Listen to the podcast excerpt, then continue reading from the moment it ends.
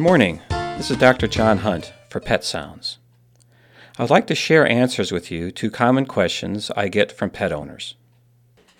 In our last uh, Pet Sounds, I talked about what to do if a dog is actually attacking you.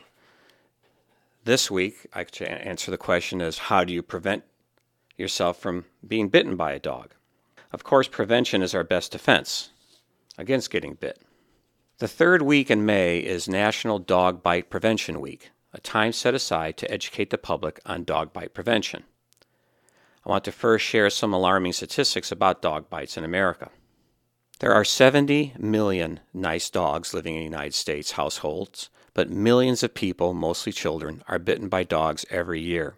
Dog bites are the 11th leading cause of non fatal injury to children ages 1 through 4, the ninth leading cause of injury in ages 5 to 9, and the 10th leading cause of injury in ages 10 to 14.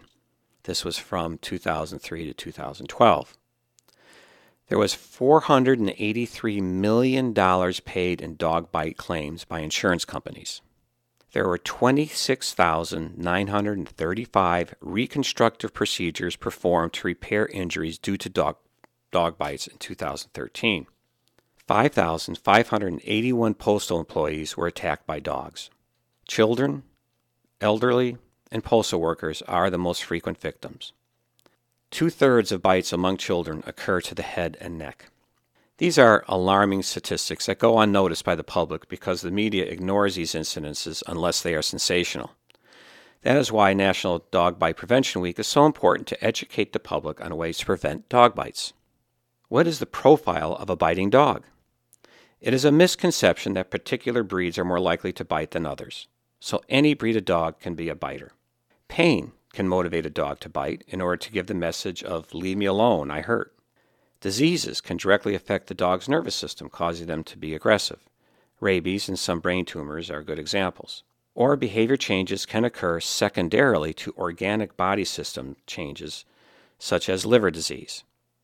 Any illness can cause a dog to be more irritable and lead to biting if handled improperly. However, the most common motives for a dog to bite, other than a trained guard dog, comes from fear, sense of insecurity, self defense, and resource guarding. Let me go over these. Fear and insecurity can be linked in many incidences. When a dog is scared, it feels uncomfortable and insecure of its situation and will lash out to protect itself. Forceful punishment can make a dog fearful and insecure. Even hugging, kissing, face to face contact, and climbing onto the dog can elicit fear and insecurity. Message here is to know your dog. Even if an owner tells you that it is okay to pet their dog and the dog is a stranger to you, approach cautiously and make first contact under the head or lightly on the shoulder. If your own dog doesn't like petting, then tell people not to pet him. If parents have a toddler and a fearful dog together, constant supervision is necessary. And train the toddler not to climb on or hug your dog. Demonstrate gentle petting to gain the dog's trust. If it's sleeping, leave it alone. Make sure your dog has a place to escape if children get too rambunctious. When raising your puppy, don't encourage mouthy behavior during play. Simply walk away if the puppy gets mouthy with clothes or body parts. Play with toys, not hands. Socialize your puppy to many different people outside the family and outside the house. Resource guarding is another major cause of, of biting. A dog may bite as a way to defend something important to them. A food dish, toys, bed, favorite treats, and even owners can be objects of protection in a dog's world that could warrant biting to defend the resource. A child can actually get bitten approaching a parent because the dog is defending a resource, the parent. Children should stay away from the food dish, leave the dog alone if chewing on a treat, or resting in its bed.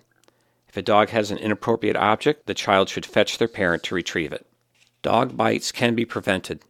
Training your own dog, developing trust between the dog and family, and avoiding fearful situations can reduce dog bites drastically. Thank you for listening. This is Dr. John Hunt for Pet Sounds, giving you concise answers to common pet related questions at WERU. Until next time, enjoy your pet and don't forget to give them a hug.